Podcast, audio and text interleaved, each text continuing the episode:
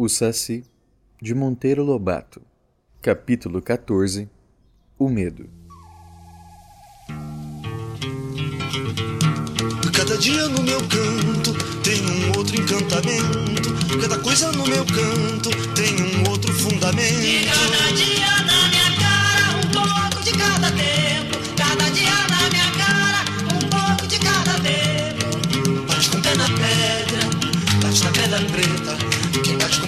Forte não tem medo de careta. Bate com o pé na pedra, bate na pedra preta. Quem bate com o pé firme e forte não tem medo de careta. Oi, nessa mata tem flores, os olhos do saci. O fato suas dores, gente seus amores. Os cantos da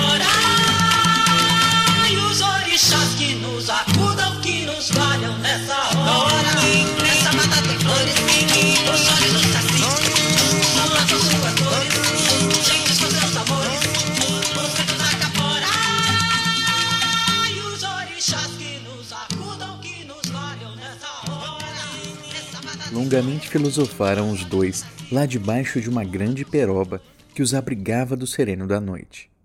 A vida noturna tão intensa quanto a vida diurna.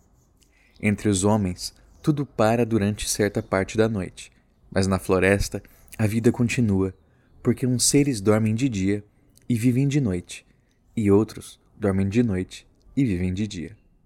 Assim que os sabiás, sanhaços e ticuticos se recolhem aos seus pousos e ninhos, começam a sair da toca as corujas e morcegos.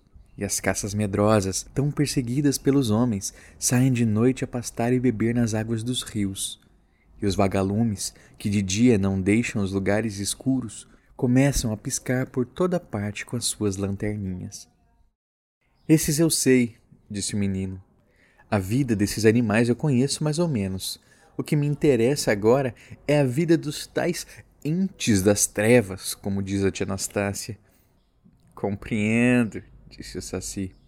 Você refere-se aos chamados duendes, monstros, capetas, gnomos, etc.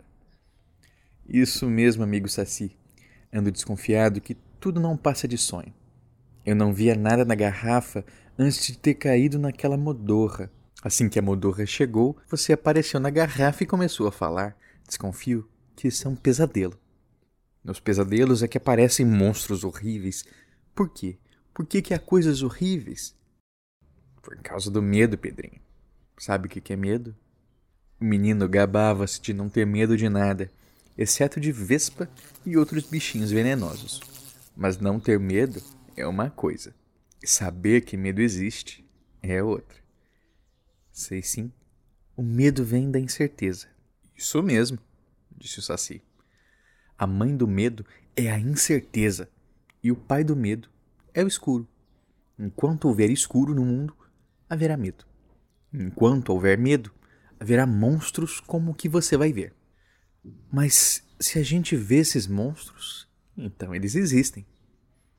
Perfeitamente. Existem para quem os vê e não existem para quem não os vê. Por isso, eu digo que os monstros existem e não existem. Eu não entendo. Se existem, existem. Se não existem, não existem. Uma coisa não pode existir e ao mesmo tempo não existir. Hum, bobinho, declarou Saci. Uma coisa existe quando a gente acredita nela. E como uns acreditam em monstros e outros não acreditam, os monstros existem e não existem. Basta, amigo Saci, não quero mais saber de filosofias. Quero conhecer os segredos da noite da floresta. Mostre-me os filhos do medo que você conhece. Desde que há tanta gente medrosa no mundo, deve haver muitos filhos do medo. Ah, se há! exclamou Saci. Os medrosos são os maiores criadores das coisas que existem. Não tem conto que lhes sai da imaginação. Tio Barnabé, por exemplo, é um danado para saber essas coisas. Conhece todos os filhos do medo. Foi ele quem me explicou o caso dos sacis. Conte-me, no que os índios acreditavam? Nesse momento, um ruído entre as folhas chamou a atenção de ambos. Psss, fez o saci. Atenção! Qualquer coisa vem vindo. Curupira, sussurrou o Saci quando um vulto apareceu. Veja, tem cabelos e pés virados para trás. Parece um menino peludo, murmurou Pedrinho. E é isso mesmo. É um menino peludo que toma conta da caça nas florestas. Só admite que os caçadores caçem para comer. Os que matam por matar de malvadeza e os que matam fêmeas com filhotes que ainda não podem viver por si mesmos, o curupira persegue sem dó. Bem feito. Mas como os persegue? De mil maneiras. Uma delas é disfarçar-se em caça e ir iludindo o caçador até que ele se perca no mato e morra de fome. Outra maneira é transformar em caça os amigos, os filhos ou a mulher do caçador, de modo que sejam mortos por ele mesmo. Pedrinho achou que não podia haver nada mais justo. O Saci prosseguiu.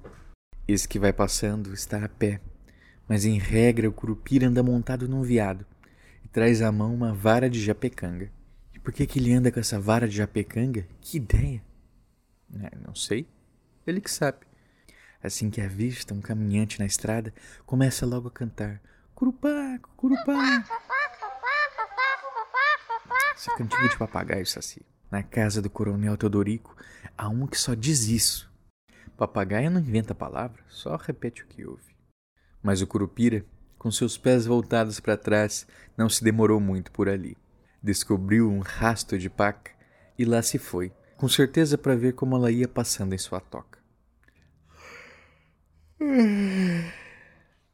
Que oração?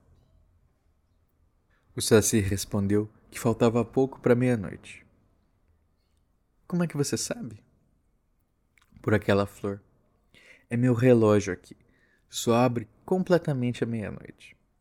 Nesse ponto da prosa, a flor que servia de relógio abriu-se toda. É hora! Estamos justamente no meio da noite. Apesar de valente, Pedrinho não deixou de sentir um certo arrepio pelo corpo. Primeira vez na vida em que ia passar uma noite inteira na mata e não seria uma noite comum, pelo que dizia o Saci. Não se arreceie de coisa alguma, deixe tudo por minha conta que nada de mal há de acontecer, disse o Saci, correndo os olhos em redor como em procura de alguma coisa. Venha comigo.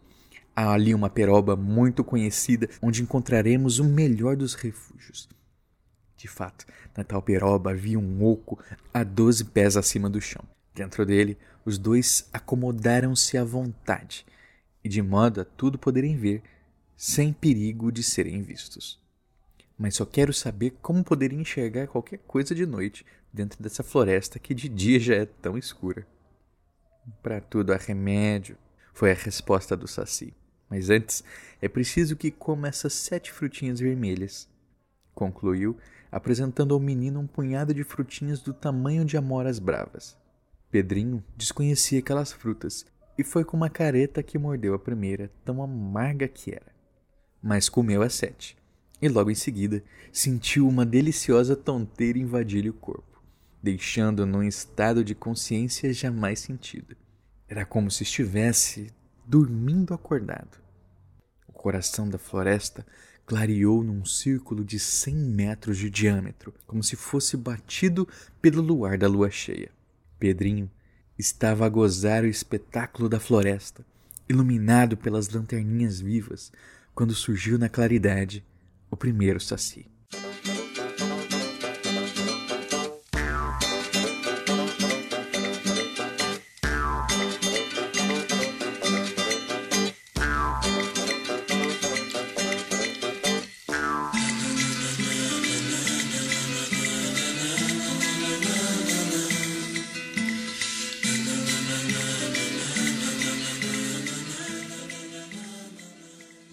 E logo outro, e outro, e todo um bando, de mais de cem, começaram a pular e a dançar e a conversar numa linguagem que o menino muito sentiu não entender. Estão combinando as travessuras que vão fazer durante a noite. Daqui a pouco, todos partem, só ficam os pequeninos que ainda não podem correr o mundo. Explicou o Saci, cochichando-lhe no ouvido. Mas os sacis foram se dispersando, de modo que ao cabo de alguns minutos só se viam por ali os pequeninos como camundongos. Para onde eles foram? Ah, eles se espalharam por toda parte. Ainda está por haver um lugarzinho onde o Saci não entre. Até nas garrafas, disse o menino sorrindo.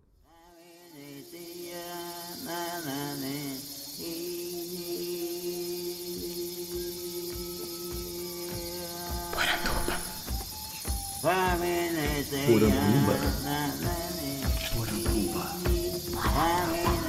Poranduba. Poranduba. Poranduba. Poranduba. Poranduba. Bem-vindos à nossa Poranduba, o podcast sobre as histórias fantásticas do folclore brasileiro. Eu sou André Costa, o colecionador de sacis, e serei seu guia. E hoje estamos aqui comemorando o nosso décimo programa com a leitura de O Saci de Monteiro Lobato, dando sequência ao fantástico episódio sobre o Ocupa Saci. Eu fiquei muito feliz porque foi um episódio que eu gravei há bastante tempo, porque foram várias entrevistas. Muita coisa acabou ficando de fora, infelizmente, mas por sorte nós temos esse segundo programa onde podemos repercutir um pouco do assunto que ficou para trás. E o que, que eu separei para discutir com vocês hoje? Uma coisa que não dá para escapar, que é Monteiro Lobato. Como vocês puderam ver, fica implícito na fala de muita gente que Lobato fez pelo Saci é importante, mas que é preciso ser superado. É uma discussão muito importante que eu quero aprofundar um pouco porque muita gente fala de Lobato sem ter lido Lobato. A gente fala do Saci de Lobato só o conhecendo pela televisão. Eu, como tive a oportunidade de começar na vida acadêmica estudando justamente o Saci do sítio, tenho condição de trazer alguns olhares peculiares para vocês. Vamos começar colocando vocês no clima com a música Saci Sassurá do Renato Pessoa.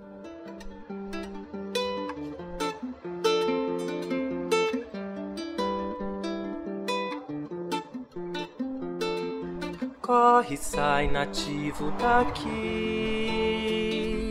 Sou o canto da Saci. Juro nem gambaçaruê.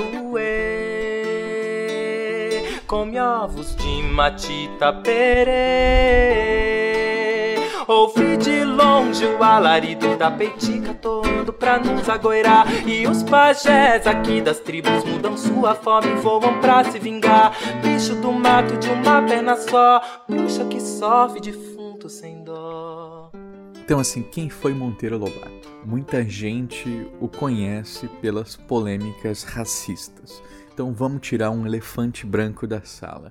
Monteiro Lobato era racista? Pensei muito sobre isso li muito sobre isso e eu acho que não temos como escapar. Monteiro Lobato era racista. Os trechos que se separa sobre eles são descontextualizados ou não, acho que não tem muito como descontextualizar, certo? Então, quando a gente tem a negra beiçuda, como a gente tem as interpretações ali de histórias de Anastácia, quando a gente tem o próprio presidente negro que eu cheguei a ler, temos sim uma persona racista. Eu já li comentários de leitores negros que se diziam ofendidíssimos ao lerem Monteiro Lobato. Diziam que era impossível para eles passarem dessa barreira. Né? Que eles começaram a ler e aquelas mensagens, aqueles trechos que para mim, sendo um leitor branco, foram uma coisa que eu passei por cima, porque tinha outras coisas que me chamavam a atenção, eles não conseguiam passar por cima. Aquilo era tão violento para eles que isso fazia mal. E eu entendo perfeitamente. Entendo perfeitamente quem, é, nesse contexto, não consegue ir a Lobato. Vi um texto também publicado recentemente sobre, eu vou deixar aí o link para vocês, de uma pessoa que estudou em Taubaté, então é a cidade onde temos né, o Museu Monteiro Lobato, que virou o sítio Pica-Pau Amarelo, e essa pessoa dizia que o contexto dessa cidade, onde a obra de Lobato era tão presente, ela, como negra, se sentia, sim, deslocada e discriminada pela literatura e pela forma como os outros alunos a tratavam. Então, é perfeitamente compreensível que essas pessoas não consigam entrar em Lobato. Existem movimentos, por exemplo, como Guspamos em Hegel, que vão renegar, por exemplo, a obra do Hegel a partir da perspectiva que ele tinha sobre mulheres. Ok? São decisões políticas que interferem na sua fruição da obra literária. E isso é válido. É válido, tem que ser válido, porque nossa vida é política.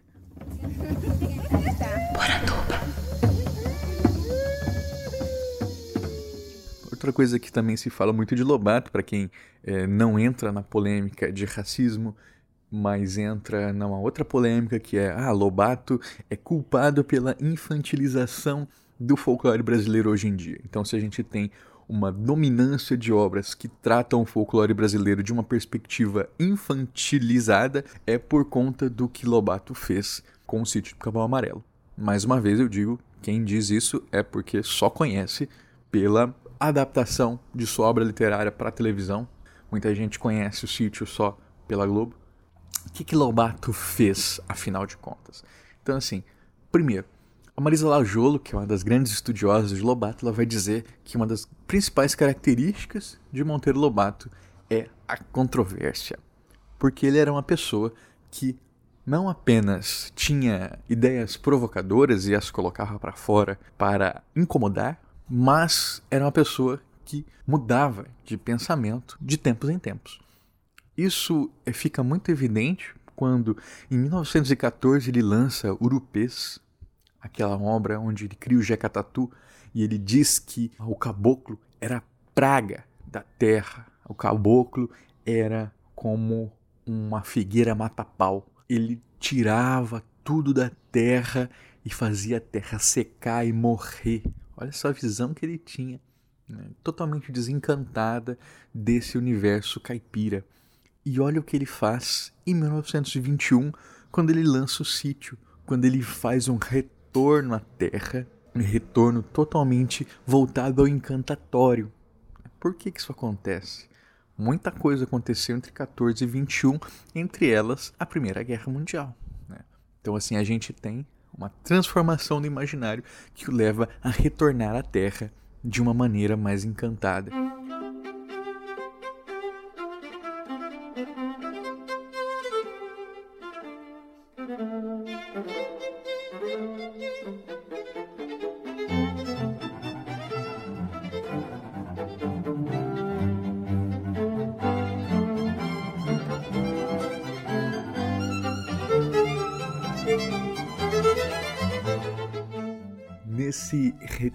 À Terra, a gente tem também toda uma revisão do que ele fez em Urupês, a partir, por exemplo, do Jeca Tatuzinho.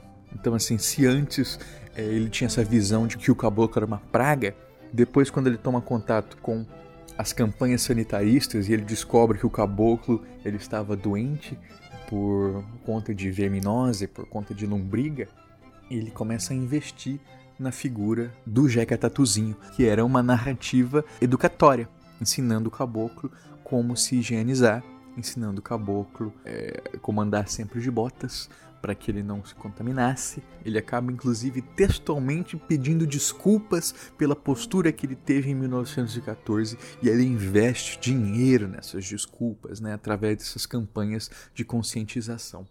Mais tarde ainda vai surgir o Zé Brasil, que é um outro personagem também implicado no caboclo e que tem uma perspectiva totalmente diferente do Jeca Tatu. Isso assim entra onde? Entra no seguinte, Lobato ele se frustrava muito com os autores brasileiros, de começo com os autores, né, que falsificavam o nosso mato.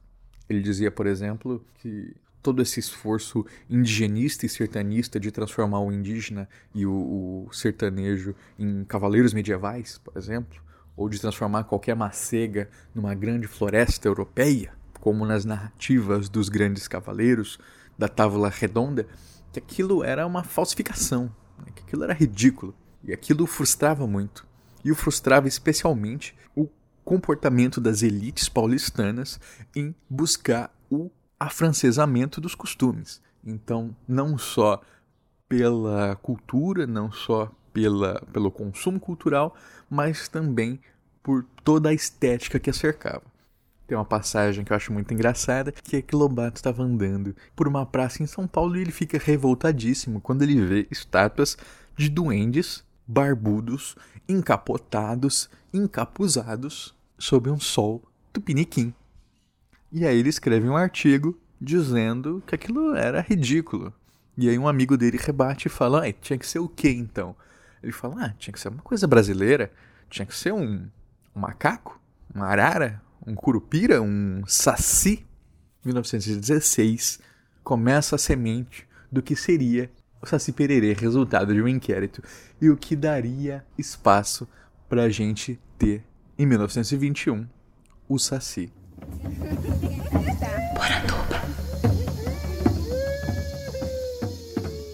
Então, 1917, inspirado por uma escultura feita pelo seu amigo Manequim Lopes, que era biólogo, mas também escrevia para o jornal Estado de São Paulo, que fez uma escultura do Saci, como ele imaginava, com espora para se prender no cangote do cavalo, eh, todo esquisitinho, barrigudinho e tal. O Lobato escreve um artigo falando sobre o Saci. E aquilo revolta, revolta os leitores do Estadão. Por que revolta? Porque era um absurdo para os leitores que um jornal desperdiçasse seu espaço de página com algo tão ridículo e que envergonhasse o país diante das elites intelectuais do mundo afora. Talvez a gente ouvisse argumentos parecidos hoje em dia, né? 100 anos depois. eu acho que eu já ouvi coisas bem parecidas. Lobato, como não era uma pessoa fácil, ele fica desafiado. Fala assim: ah, é? Então você, leitor, ficou chateadinho, ficou magoadinho? Então vou fazer pior. Ao invés de um artigo, vou fazer um livro. Vou fazer um inquérito. Um inquérito sobre o Saci. Então ele convoca todos os leitores do Estadão a enviarem histórias sobre o Saci. E aí ele recebe mais de 70 depoimentos. E por que, que é mais de 70 depoimentos? Porque é difícil saber exatamente o que contar. Porque tem depoimentos ali que não falam de Saci. e o Lobato coloca, ele fala assim: ah, fulano de tal mandou uma mensagem, contou altas histórias aqui, mas não falou nada de Saci. Mas tá lá no livro. Então, assim, vamos contar ou não? Tá ali, né? Será que ele publicou tudo também? Também é difícil saber. Mas enfim, mais de 70 depoimentos falando de Saci e ainda o dedicou à memória da saudosa tia Esmérida, que era uma negra que lhe contava histórias sobre Saci, sobre cucas, mas também o dedicou à Alta Goma do Trianon, o bairro onde ele identificava que ficava essa grande elite intelectual paulista que tinha amores pela Europa francesa.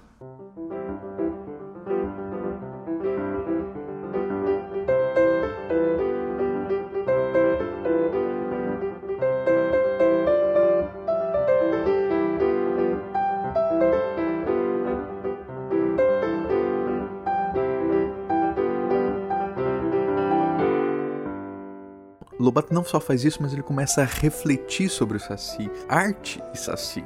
Então ele diz: o artista que ele quer escrever sobre folclore ou desenhar sobre folclore, ele não consegue. Não é por falta de vontade, mas porque se ele for na biblioteca, ele vai encontrar tomos e mais tomos de mitologia celta, mas nenhum livro de Silvio Romero, porque até para a biblioteca aquilo é algo menor que não merece estar lá presente. Então, o que, que Lobato sugere? Ele diz que aquele que deseja trabalhar com folclore, nas artes, deve mergulhar no livro não publicado do folclore brasileiro, conversar com as pessoas, deve ir ao povo, comungar dessas histórias. Olha o que ele está falando. Elitista, sim. Fazendeiro rico, sim. É fácil para ele falar isso. Tudo bem. Mas ele está sugerindo que a gente sugere hoje. As histórias recolhidas pelo inquérito, elas são extremamente plurais. E isso também é percebido pelo Lobato, porque ele diz o seguinte: o formato inquérito, ele é ideal porque ele evita paixões individuais. Então, assim, se uma pessoa ela odeia o Saci, ela acha que o Saci é uma grande bobagem, ela vai escrever que o Saci é uma grande bobagem. Como tem vários depoimentos, por exemplo, de uma professora que fala agora quem acha que o Saci é verdade, quem conviveu com isso, vai estar lá representado também. E existe isso no inquérito sobre o Saci. Porque o inquérito dá voz não só a uma pessoa, mas a um coletivo. Quando a gente vai fazer a análise mítica, inclusive, a mitocrítica, que é o, o método que eu trabalho no meu doutorado, o que a gente costuma fazer é trabalhar o maior número de textos possível, porque quanto mais textos, mais a gente consegue fazer o mito falar e não pessoas falarem. O Levi-Strauss dizia que ele não queria saber a forma como as pessoas pensavam o mito, mas como o mito pensava as pessoas, independente de ser conhecido por elas. É meio que isso, sabe? Quanto mais gente falando, mais a gente despreende da autoria e chega a esse imaginário.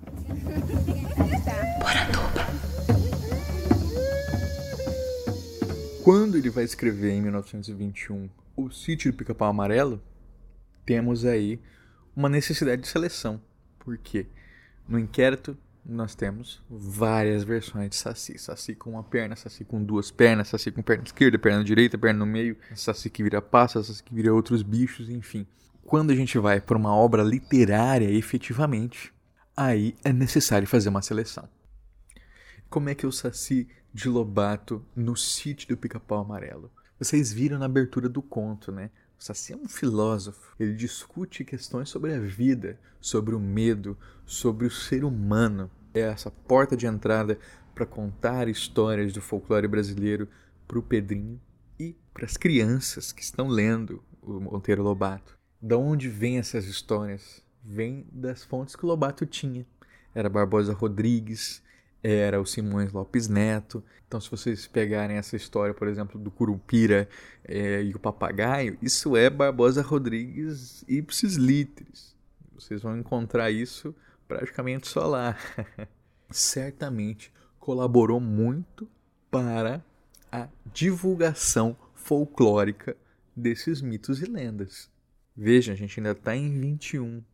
A Semana de Arte Moderna vai ser em 22. Macunaíma vai sair em 28, mas Lobato em 21 já estava lá batendo na porta com uma literatura infantil, acessível e que compilava esses clássicos, esses textos clássicos que não se encontrava facilmente nas bibliotecas, como ele mesmo percebia.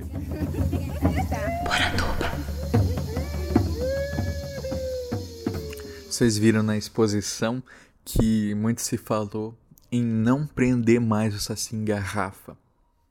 E eu acho isso fantástico, porque é uma forma nova de entender o lugar do mito. O que eu não concordo, por exemplo, com o Rudá é quando ele diz que ele precisava transformar o Saci de alguma forma para que ele não desaparecesse. Aí eu acho que entra muito do que o Jeff falou. Se ele morrer, é o percurso natural. Se ele morrer, ele vira olheira de pau. É o percurso natural. Porque é assim que funciona o folclore. Se ele deixa de fazer sentido em uma determinada sociedade, como eu disse para vocês já no episódio de conceitos, deixa de ser folclore, passa a ser história do folclore. Deixa de ser crença, deixa de ser vivência, passa a ser teatro, encenação. E não é isso que nos interessa. O que nos interessa é a crença viva.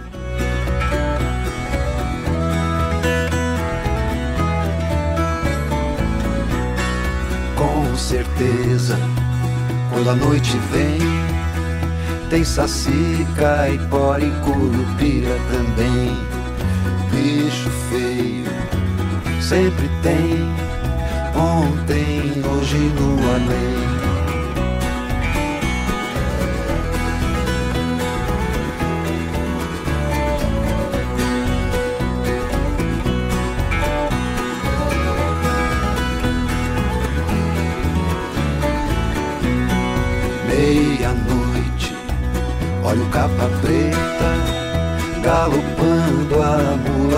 Cabeça, bicho feio, sempre tem.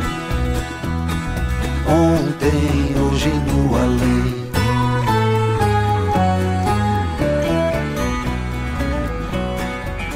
As mensagens que a gente recebeu, eu mando um abraço aqui pro amigo Jeff Celofane, que recomendou o podcast pro pessoal do Sesc. Então, um abraço para todo mundo. Muito obrigado, Jeff. Mando um abraço também pro Alex Costa, do canal Bookaholic, que diz que já está acompanhando o podcast e o colecionador de sacis. Ele acabou de descobrir graças a uma thread no Twitter onde ele recomendava livros de folclore. Valeu, Alex. E eu fico aqui com a mensagem do nosso leitor César Miranda.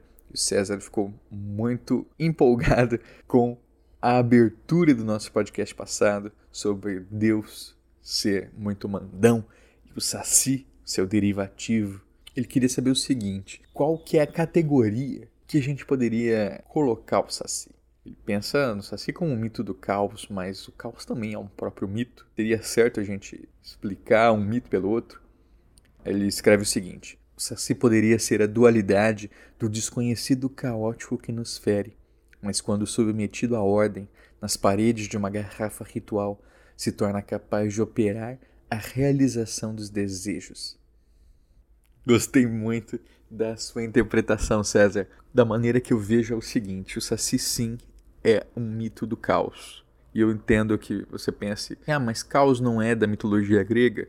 A gente pode pensar as pulsões que levam ao caos na mitologia grega. E as pulsões do caos, elas são anteriores à própria articulação do mito caos. Então, assim, o Saci, enquanto um mito dessas pulsões caóticas, ele é um mito também de liberdade, né? como eu coloco lá no Popularium. Isso é, lhe é muito particular por ser brasileiro e por ser negro, porque a partir do momento em que sua história se liga à escravidão, da onde ele escapa dos seus grilhões, da onde ele escapa dos seus senhores, da onde ele sempre desafia os poderosos, isso permite que ele tenha esse background de liberdade que vai se alinhar também ao seu capuz, o capuz vermelho, que desde a antiguidade é um dos símbolos de poder de liberdade, de tal forma em que tirar o capuz vermelho de um duende, de um gnomo, de um saci, é tirar seus poderes mágicos. E quais são seus poderes mágicos?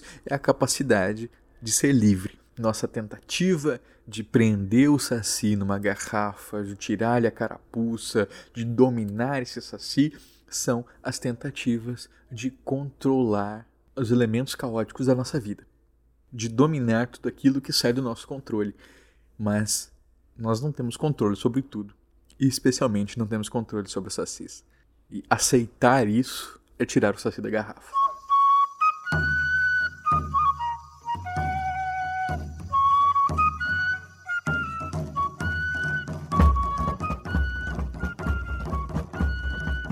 Gostou do programa? Então faça como os leitores Débora Dalmolin, Carolina Mancini, Ian Fraser, Ricardo Santos, Tiago Freitas e Douglas Rainho. Apoie no padrim.com.br barra saci. A partir de R$ reais você também recebe o seu nome aqui como agradecimento, faz parte do grupo secreto do Facebook e ajuda a manter viva a nossa poranduba. Não pode ajudar financeiramente? Não tem problema. Compartilhe com seus amigos. Compartilha mesmo. Esse podcast foi produzido e editado por mim, Andrioli Costa, o colecionador de sacis. Acesse colecionadordesacis.com.br. Um abraço e até a próxima.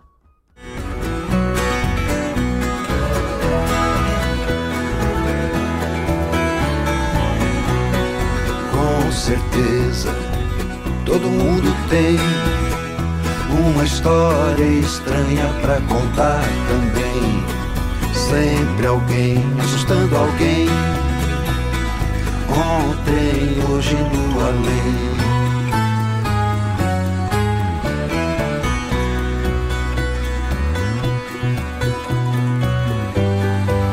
As fogueiras e os porões escuros ver arder, quero ver queimar o navio fantasma vai te levar.